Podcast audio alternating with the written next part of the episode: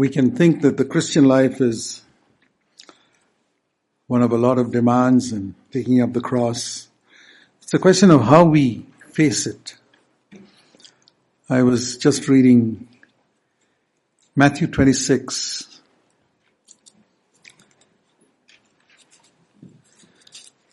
You know what Jesus did just before he went to the Garden of Gethsemane and was facing that cup he had to drink and going to the cross to die. Just a few hours before he died. They passed the cup and blood, uh, the bread and the cup around. In Matthew 26 we read,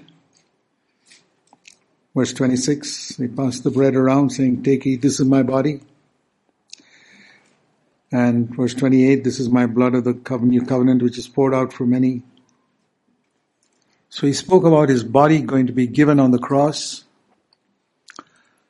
and his blood going to be poured out. A very painful thing he knew it was going to be. And then it says, verse 30, they sang a hymn. That was something. Just before going to the cross to die, they sang a hymn. So I learned something there. It's one of the only places where we read that Jesus sang. I don't see any other place where it says they sang together. And the one place they sang together was just before they went to the cross. Is there, and then they went to the Mount of Olives and he prayed in Gethsemane and said in chap, the same chapter, verse 39, if it is possible, let this cup pass from me. It was a time of great agony. Facing being separated from the Father for our sin. And they sang a hymn before doing that.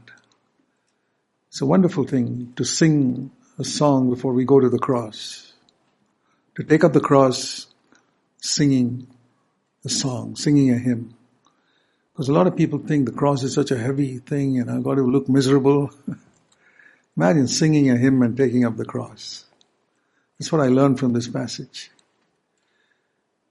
Because though it was painful, there was an inner rest in Jesus' life all the time. No matter what was happening. Whether people were praising him or they were killing him. It was all the same to him. And I want to say to you that that is the life that Jesus offers to every one of us. We don't have that nor naturally. Man is basically a creature of unrest.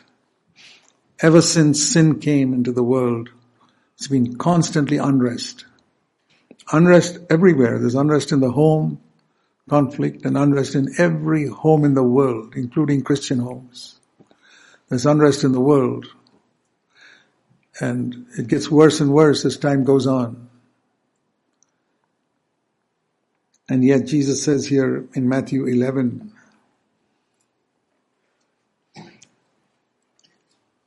verse 28 to 30, He's talking about taking up the cross here in 29 and 30.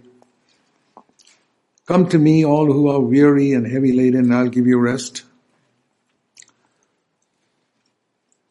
Most people, almost all people in the world are weary and heavy laden, and it gets worse and worse as time goes on. Many Christians are weary and heavy laden. Many problems, they don't know whom they can share it with. And Jesus says, come to me. Take my yoke upon you. That means take up the cross and follow me. And learn from me. For I am gentle and humble in heart and you will find rest for your souls. From that I see one thing. If I want a life of continuous rest in my inner being, and that is God's will for us.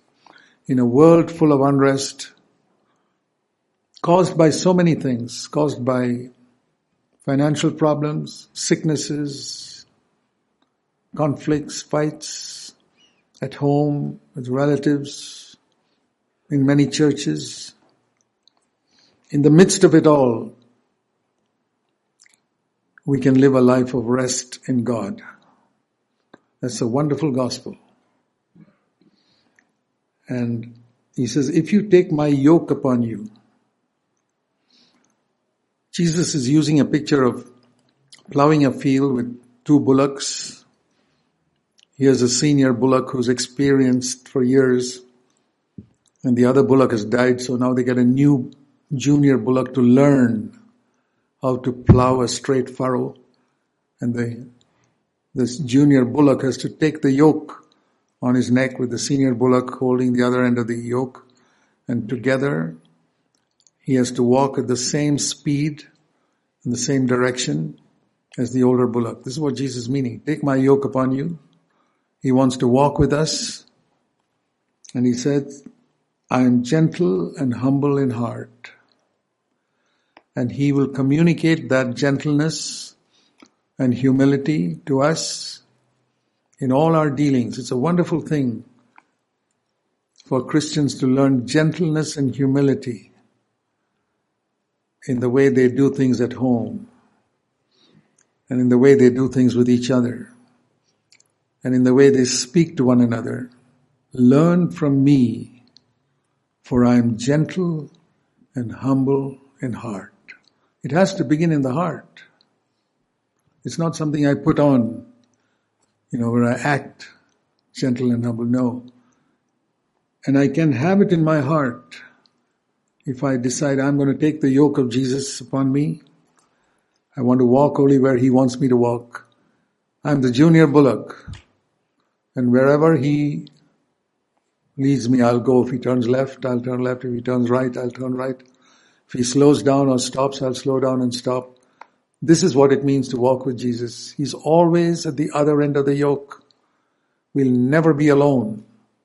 Never, never, never. It's a wonderful thing to walk on this earth never alone, like we sing in that song, No, never alone. He's promised never to leave me, never to leave me alone. And I want to ask you, my dear brothers, do you sense the presence of Jesus with you from early morning throughout the day and especially when you're under some pressure? That's what I seek to do. Every day of my life is to begin in the morning. I say, Lord, I want you to walk with me. I'm not asking for an easy life. He never had an easy life on earth. But in the midst of all the pressures of life, he had an inner rest. He was never restless. That's why he never got upset with people no matter what they did. And you won't either if you have that inner rest.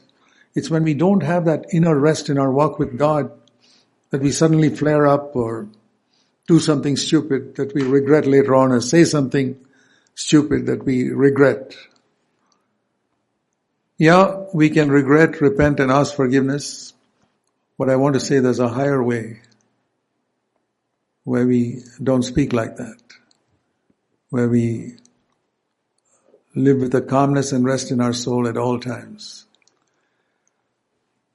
In the book of Hebrews, we read like this.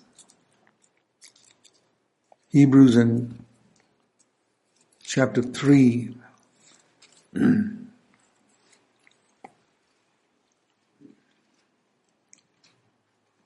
speaks of the people of Israel who came out of Egypt, symbolizing being born again, with the blood on the doorposts,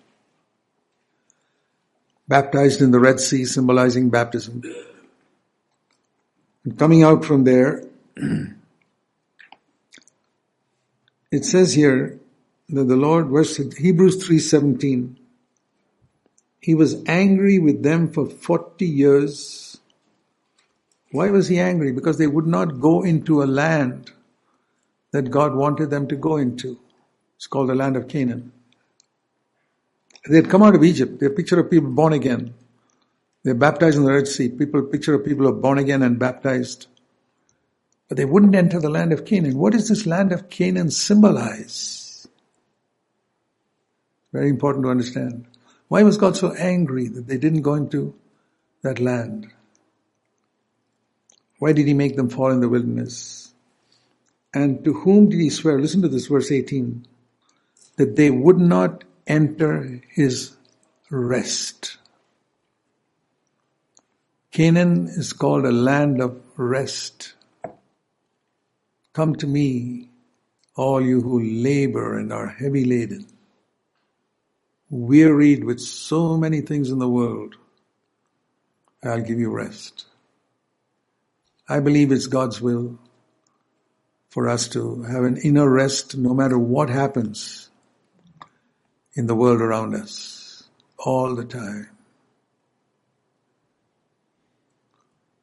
Like I was saying the other day, how there was a competition to, a painting competition for someone who could paint a picture of perfect peace. And so many people painted pictures of a calm sky and waters flowing by a river and sheep walking down slowly. And one person, this is the one that got the first prize, drew a picture of storm and lightning and thunder and all terrible black clouds and then a little hole in a rock where a dove sat quietly with her little ones. That is a picture of rest in the midst of terrific storms around. Not when everything is calm and peaceful. Not when we are led by still rivers, but when there's a storm all around. He says, because the world is never going to be a quiet, calm place like calm rivers and all. It's always going to be stormy and there are people around us who are always kicking up a fight or creating problems. That's the world we live in and it'll always be like that. And the more we approach the end, so many things are going to happen it's going to be very difficult even for us to bring up our children. Schools are going to go in wrong directions. And in the midst of all this, to have an inner life of rest that God gives us, this is God's promise for us. He wants us to have a rest. He does not want us ever, ever to live in self-condemnation. A lot of the unrest comes because we think we have to condemn ourselves to become spiritual. Self-condemnation is evil. The devil wants you to condemn yourself because that brings a lot of unrest. God does not want us to condemn ourselves. God did not send his son for that. We all know John 3:16. God so loved the world that he gave his only begotten son that whosoever believes in him should not perish but have everlasting life. Do you know John 3:17? God did not send his son to condemn the world, but to save the world. And you know Romans chapter 8 verse 1? These are verses that must be true in our life. Romans 8 1 says, There is no condemnation for those who are in Christ Jesus. My dear brothers, can you honestly say that you live without ever feeling condemned? Convicted of sin, yes, which is a temporary thing. I slipped up or did something wrong and I'm convicted, oh, I did wrong there. I immediately confess it and set it right. But to condemn myself is to say, I'm good for nothing, I'll never amount to anything. It's exactly what God, the devil wants you to keep on repeating. And it'll become true in your life. I've heard of fathers who keep telling their children, you're good for nothing, you'll never amount to anything, and it becomes like that. They hear it and hear it and hear it and hear it, and they're convinced that they will never amount to anything. That's not how we should speak to our children. We should be able to encourage our children. We should, we should be people who encourage one another, but you can't do it if you are living in self-condemnation. It doesn't matter how bad your past life has been, my brother. There is no condemnation for those who are in Christ Jesus. Have you confessed your sin to the Lord? Have you acknowledged that you're a sinner and that you failed the Lord? Maybe you haven't come to victory. It doesn't matter. It doesn't matter. Do you know towards the end of Paul's life, He got so upset with the judge, he said, God will smite you, you whitewashed wall. Can you imagine the apostle Paul speaking like that? But he immediately apologized. And he did not live in self-condemnation for the rest of his life. Oh dear, I lost my temper there. He slipped up. He didn't have to. Jesus never slipped up when he was slapped before Pilate and the high priest and all. He just ignored it. He said, if, if I spoke what was right, why do you slap me? We can live like Jesus. I believe that. The Holy Spirit has come to help us, but we have to determine that we will never condemn ourselves. And coupled with self-condemnation is discouragement. I'm discouraged because I'm not all that I should be. That doesn't help. I'll tell you it doesn't help. Discouragement is another thing which is not in God's will for us. Never. I know how miserable it was and sitting at home discouraged, I know how miserable it was for my wife who was watching me discouraged. It's a wonderful thing to finish with it. And I want to encourage you, you never become more spiritual by being discouraged or by condemning yourself. It's a wrong feeling oh, if I condemn myself, I'll be more spiritual. No, you'll be more gloomy and you'll make other people gloomy. So you must determine, at least after this conference is over, by the grace of God, I'm going to finish with condemning myself because it says there is no condemnation for those who are in Christ. Not because they are perfect, but because they're sincere. There's a lot of difference between being sincere and being perfect. I'm not perfect. I don't believe I will be perfect till Christ comes again. But to the best of my knowledge, I'm sincerely wanting to follow the Lord and I believe most of you, if not all of you are there. You wouldn't come here. You wouldn't waste all the money to come here to listen to me. Uh, you hear how strongly I speak on YouTube. You still come and listen. I believe you're sincere.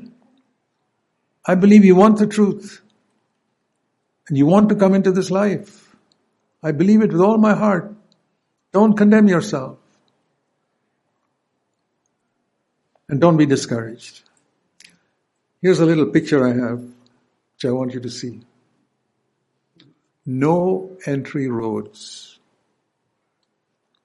Respect these signs, road signs that you always follow. Whenever you see a no entry road, a sign like that, what do you do? You stop your car. You have always done it. You can have an accident down that road apart from being pulled up by a cop. But you can have an accident. That's why that those signs are put. It's exactly the same with these no entry roads. I hope you'll remember this all your life. Picture it in your mind and say, Lord, I want to keep this in mind always. No entry. I'm never going to enter. I've entered those roads many times in the past, but I'm not going to enter them anymore. Take it seriously. If you want a copy of that, just write to RLCF. We'll send it to you by email. But please remember that and keep it. You can make a little card of it and put it in your wallet or keep it in front of your table to remind you that these are, from now on, you'll never enter these roads I'll tell you from my own experience. My life was miserable in the years I entered these roads frequently. And I would say for nearly 40 years, I obeyed these signs. And my life has changed. And I find God could use me more because I refused to enter through these roads. I had accidents on these roads. But I finished having all those accidents. So I tell you from my own experience, please take this seriously and ask the Holy Spirit to help you. What do you gain by condemning yourself? Zero. What do you gain by getting discouraged? Zero. You get discouraged because you failed. Well, God says, I know. Never mind. Get up. Get up. Don't give up. You press on. Discouragement does not help you to get up and run and fight the battle. Discouragement weaken you. You fell down, get up and continue the race. You fell down the hundredth time, well, get up again and run the race. And I tell you, you will be an overcomer. I want to give you that hope before you leave this place. You are going to be an overcomer. You know, in the book of Revelation, how many times it says, to him that overcometh, to him that overcometh. Will you take that for yourself from today onwards? Lord, that's for me. To him that overcometh, oh, that's me. Say that to the Lord. Anytime you read that verse in Revelation, seven times it comes in chapter 2 and chapter 3. To him that overcometh, Lord, that's me. I'm the one. You're writing to me. I'm going to be that overcomer. I'm not yet there, but I'm going to be that. And never mind how long it takes. Never, never give up. And if you pursue this way, you can enter into this life of rest. The Holy Spirit has come to bring a rest into our heart. He does not want us to live in constant turmoil. And one way in which we can have this life of inner peace is if we give up one habit that we easily, we have probably had for years and we seem to develop, and that is to judge other people. All human beings have the habit of judging others. They did this, they did this, and this is why they did it. We even judge their motives. I must say, Holy Spirit of God, please help me to mind my own business and not to judge other people. Let me turn you to James. James says this.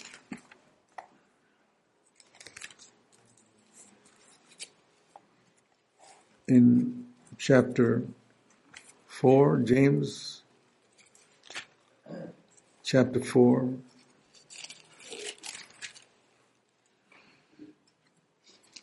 Verse 11. First of all, verse 10. Humble yourself in the presence of God and He will exalt you. It's a great verse. Constantly, Lord, I want to humble myself in every opportunity you give me. Am I put down somewhere by somebody? Great. Great opportunity for me to humble myself. God will exalt me. I will never seek to exalt myself. Make that a law in your life. I will never seek to exalt myself by trying to show somebody that I'm better than him and make him feel small. I never want to make another person feel small in my whole life. I never want to exalt myself. God will exalt me, not to some position of authority. God will exalt me over sin. The only thing I want to be exalted over is sin. I don't want any human being to be under my feet for me to rule over him. Zero desire for that. But boy, I want every single sin to be under my feet.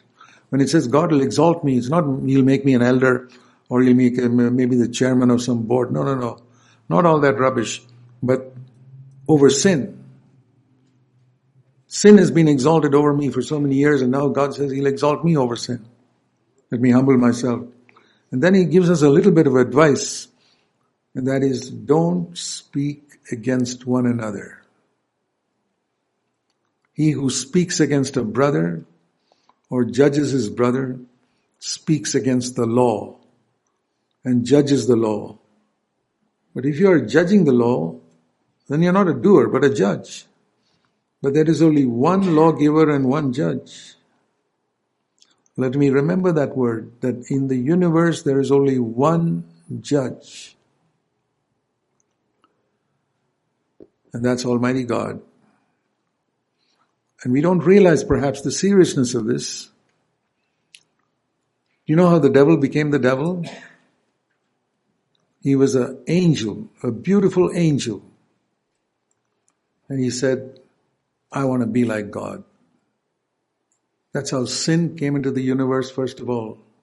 Sin did not come through adultery or dirty thoughts or gossiping or backbiting or any of these things. Sin came when a created being did not take his proper place. He exalted himself and said, I want to be like God.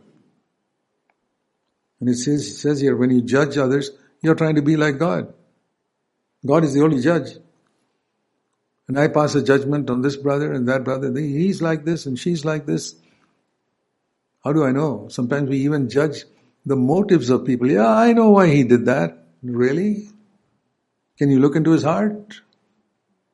You can even suspect your wife or husband. I'm not saying you should be a dumb character going around believing everything. All I'm saying is don't express those things because sometimes you could be wrong. In fact, most of the times you could be wrong. If you have some thoughts like that, just keep it to yourself or forget it.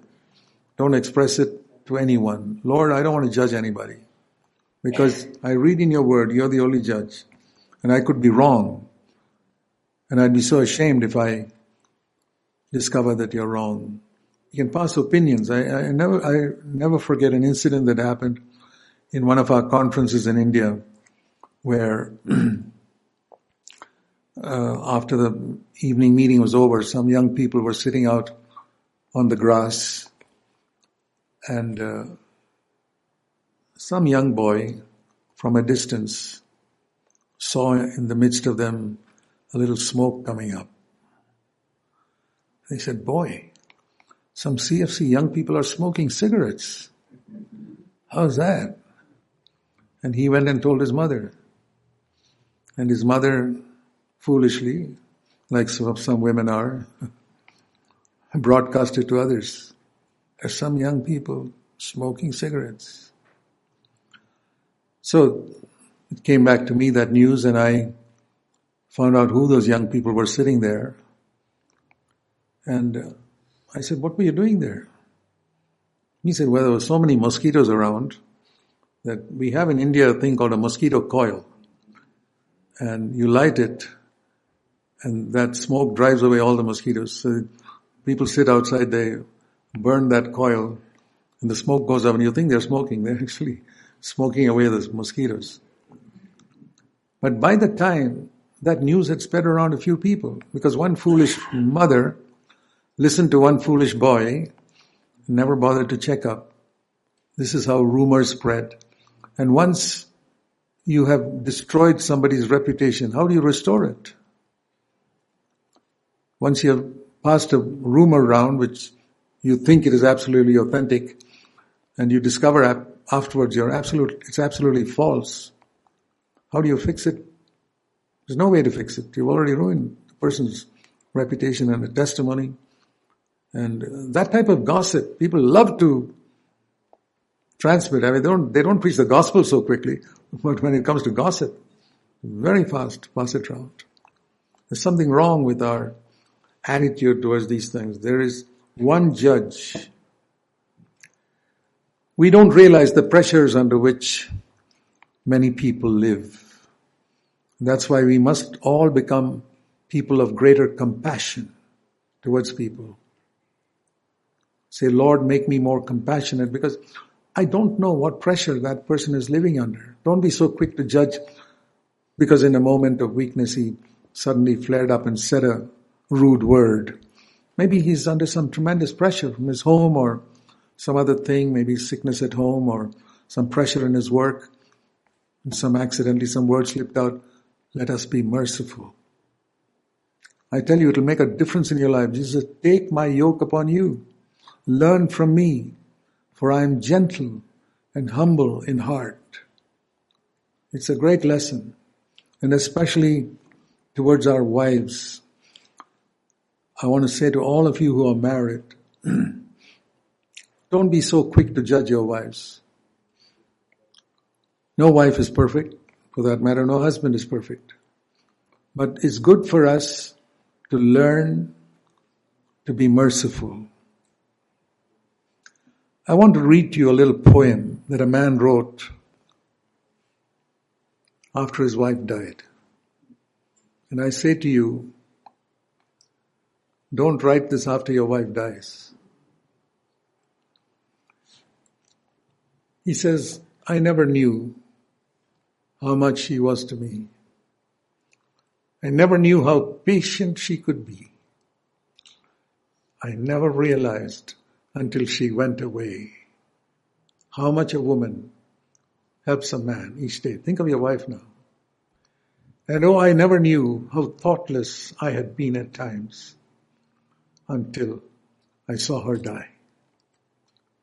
How much I never knew the crosses that she bore with smiling patience or the griefs that were upon her heartstrings as she toiled away. I only saw her smiles, and I thought her gay that means happy. I took for granted joys that were not there. I might have helped her then, but I didn't know. I thought she worried needlessly, and yet I see her life was bounded by regret. I might have done much more for her had I but known her sorrows or had thought to try. But now that I'm alone at last, I see how much of pain her smiling hid from me. I never knew how much I leaned upon that little woman till I found her gone. How much her patience, gentleness, and cheers had meant to me through all those early years. How many little things she used to do to smooth my path. Alas, I never knew. It's better to know it now. God has created us to reflect Christ, especially when we are born again. Our primary calling is not just to go around preaching, but to reflect Christ in our life. And for that, we must first come to this inner rest. Yeah, you cannot come into this life if you don't finish with condemnation and discouragement. That's why I began with that. There is a life way above what we have known so far. And I want to encourage all of you to believe after this men's conference that there'll be a quality of life that you enter into which you have never known so far. Will you believe God for it? Will you say, Lord, I believe it's not going to be the same from today onwards? Will you believe, Lord, I'm, there may be a hundred imperfections in my wife, but I'm going to value her from today onwards. I'm going to be the husband that I should be. It says in 1 Peter in chapter 3,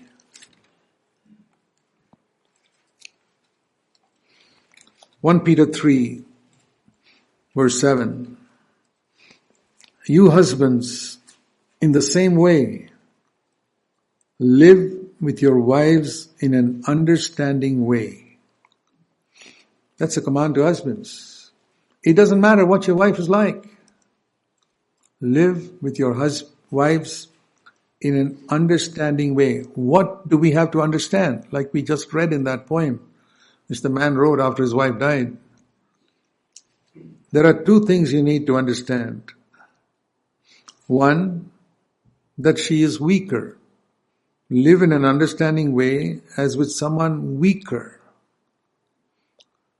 You may be able to handle some stresses, but she can't. And that's why she's sometimes depressed. Understand that. God has made man strong. The woman is not.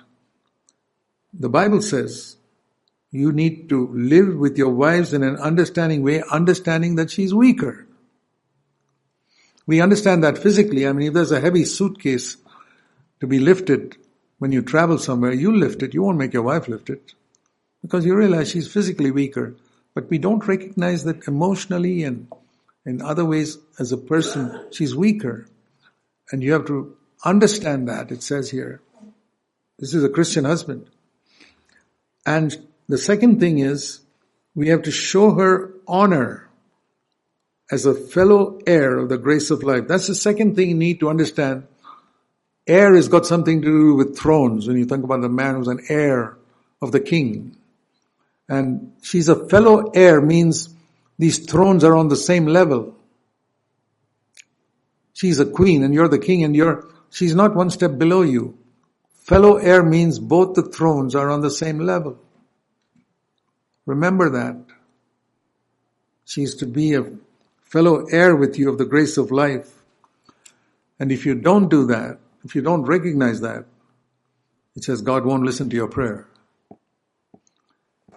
Can you imagine how terrible it'll be if God never listens to my prayers anymore? I never want that life. I say, Lord, I don't care what it's going to cost me. I'm going to live with my wife in an understanding way, if not for any other reason, that at least you will hear my prayer. And I want to constantly recognize all my life that she's a weaker vessel. I'm not going to ask myself, if I can do this, why can't she? If can, I can control my temper, why can't she? No, she's a weaker vessel. Never compare yourself with your wife. She is a weaker vessel. She can't lift that suitcase that you can lift so easily. And emotional weights and other weights, she can't lift them like you can. Recognize it. It'll revolutionize your home life. And your children will be changed when they see how you begin to behave at home. Your home will become gradually a foretaste of heaven. That's become true in our home since a number of years. It was not like that in the beginning. I used to lose my temper and get upset with little things and it's gone because I came to rest first. I stopped condemning myself. I stopped getting discouraged over little things. I say, okay, none of these things are important. If it's done, it's done. If it's not done, it's not done. I used to, when I come away from Bangalore, sometimes I tell the brothers who work in the CFC office to do some work which needs to be done. And uh, sometimes that can be a lot of work. And, but then I tell them this comforting word as I leave. I said, brothers, if you're not able to do it, or if you don't find time to do it, or something goes wrong when you're doing it, I assure you I will not be disturbed when I come back or if you don't finish it, or you didn't do it properly, remember one thing all your life. The only thing serious is sin. Not an incompleted work, that's not serious. Something done wrongly, that's not serious. The only thing serious is sin. So, that's the only thing that'll disturb me. So don't worry if the work is done or not done. Take that attitude towards your wife. If the meal is not already on time, or there's too much salt, or too little, or no meal at all, because she was busy doing something else, it's fine. The only thing serious is sin. Can you live your life at home saying the only thing serious is sin? Remind me, Lord, the only thing serious is sin. Write it down somewhere to remind you every day the only thing serious is sin. Don't commit sin. Everything else that goes wrong in the house is absolutely unimportant. What you make a big issue out of means nothing to God. And we make big issues about a whole lot of things in our homes and with our brothers and places we work. And our whole Christian testimony is affected. Say, Lord, it's going to be different from now on. And I mean it. Please help me. Give me the power of the Holy Spirit. And if I slip up somewhere, I'm not going to get gloomy. I'm not going to condemn myself. I'll just say, sorry, I slipped up. It'll be exactly like if I walked down the road and I tripped over a stone, I fell down. I don't lie there, I lie down there for 10 minutes. Oh, how terrible. I get up immediately. I'm going to do that, Lord, in my life. No matter how I slip up, even after hearing this message, I slip up at home. I'm going to get up. And I tell you, you'll see a change in your life. Some of them will come to you and say, What happened to you? You say, I went for a conference.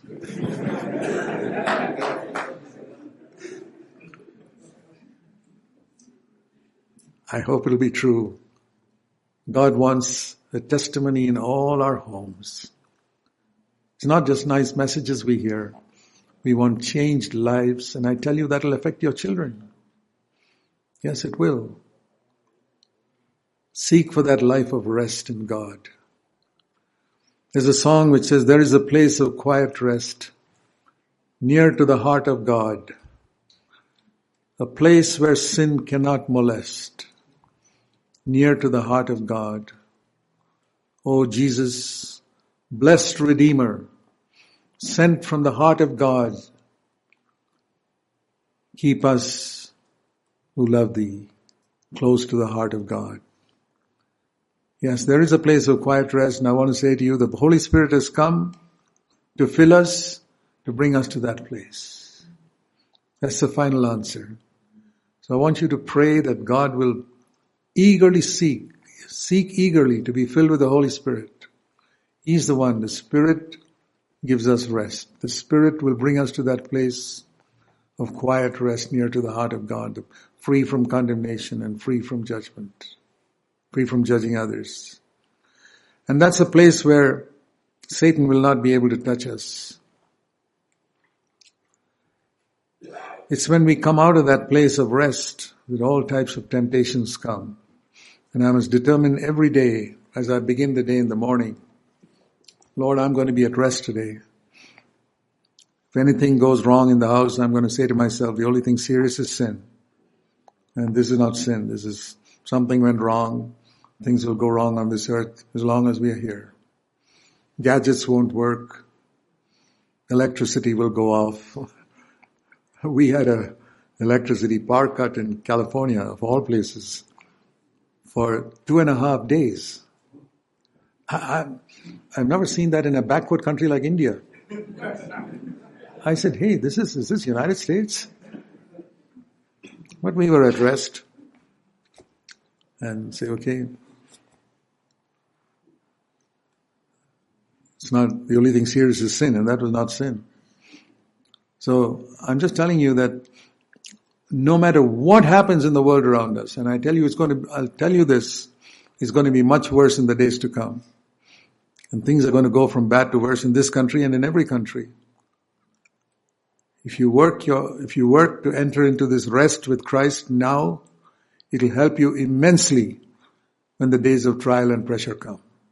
And they will come without a doubt. Now, now is the time to enter in and be at rest and work with it, especially in your home. Don't get so upset easily. Say to yourself, the only thing serious is sin. I'm not going to let myself get upset over this thing. Let's pray.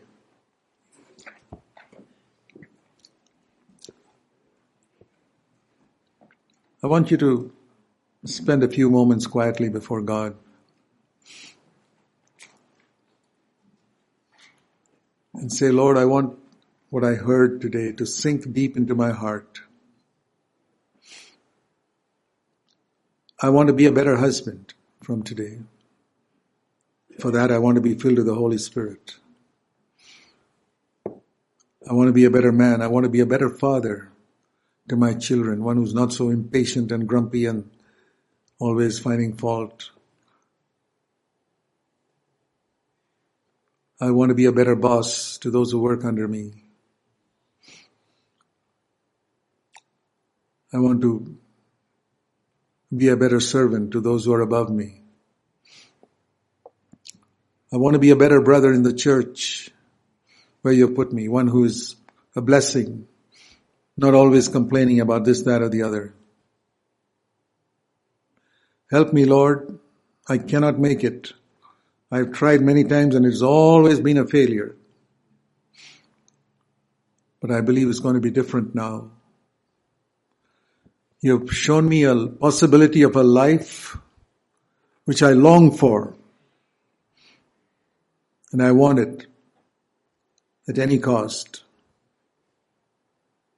Give it to me, Lord, and send me the bill. I'll pay it, whatever the cost.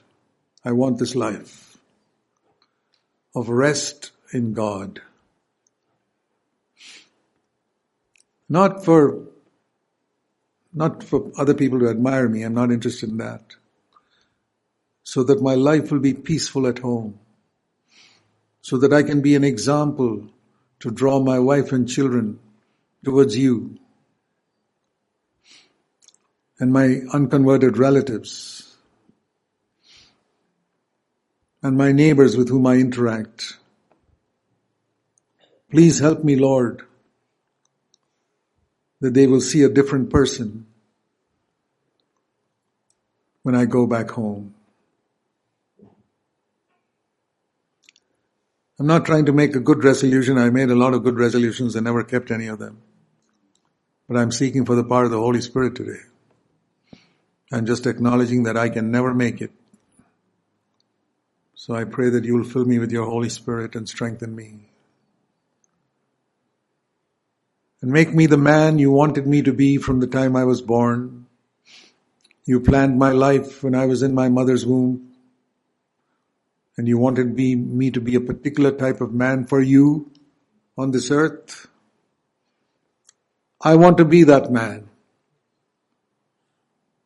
Help me, Lord. I really mean it. Lord, I mean business with you. I want to be that man that you wanted me to be when you brought me to this earth and when you conceived me in my mother's womb. Lord, I'm a man of one who easily breaks away from decisions I make. Please help me to stick to it this time. I'm so scared. I don't know whether I'll be able to stick with it. I need you to help me. I lean upon you like a branch, a helpless branch in the tree. But one thing I'm sure, Lord, I want this life. I want this life that I heard of today. This life of rest and peace and free from inner condemnation, free from judging others, free from discouragement, to be a blessing to others, one who encourages others, one who lifts up others, just like in the past years, I've been condemning and critical and children get upset and they see me behave. It's all going to be different. Lord, please help me. I know it, I won't change overnight, but I'm going to change from today onwards. It's going to be gradual, but I want you to fill me with the Holy Spirit. I'm not asking you to make me a perfect saint overnight, but I say, Lord, begin the process today. However long it takes, I yield completely to you. Fill me with the Holy Spirit. You mean it? Say to God, I want it, Lord. At any cost. Lord, I want this.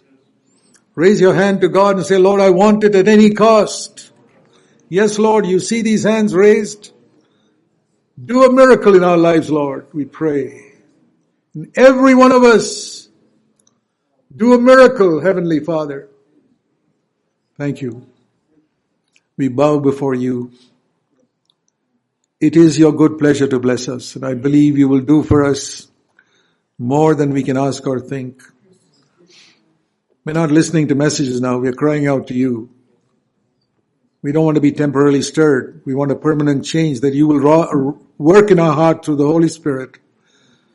Father, fill us with the Holy Spirit. Lay your hands upon us, Lord Jesus, and anoint us afresh. Pour out your Spirit upon us in the inner man. Strengthen us with the might of the Holy Spirit that we can live the life you want us to live. Even the young people here. Do a work in us, Lord, we pray such a work that people around us will see a change that you have wrought and all the glory will be yours. We want to thank you, Lord, that we believe you have heard us because we have cried out to you sincerely. You know the sincerity of our heart. We're not here to impress anybody in the world. We want to please you.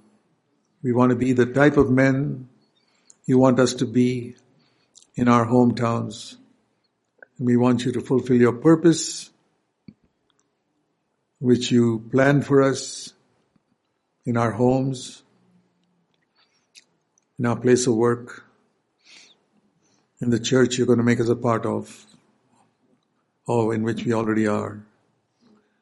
Thank you, Lord. Thank you. We want to trust you. We want to go away from here with faith, trusting you.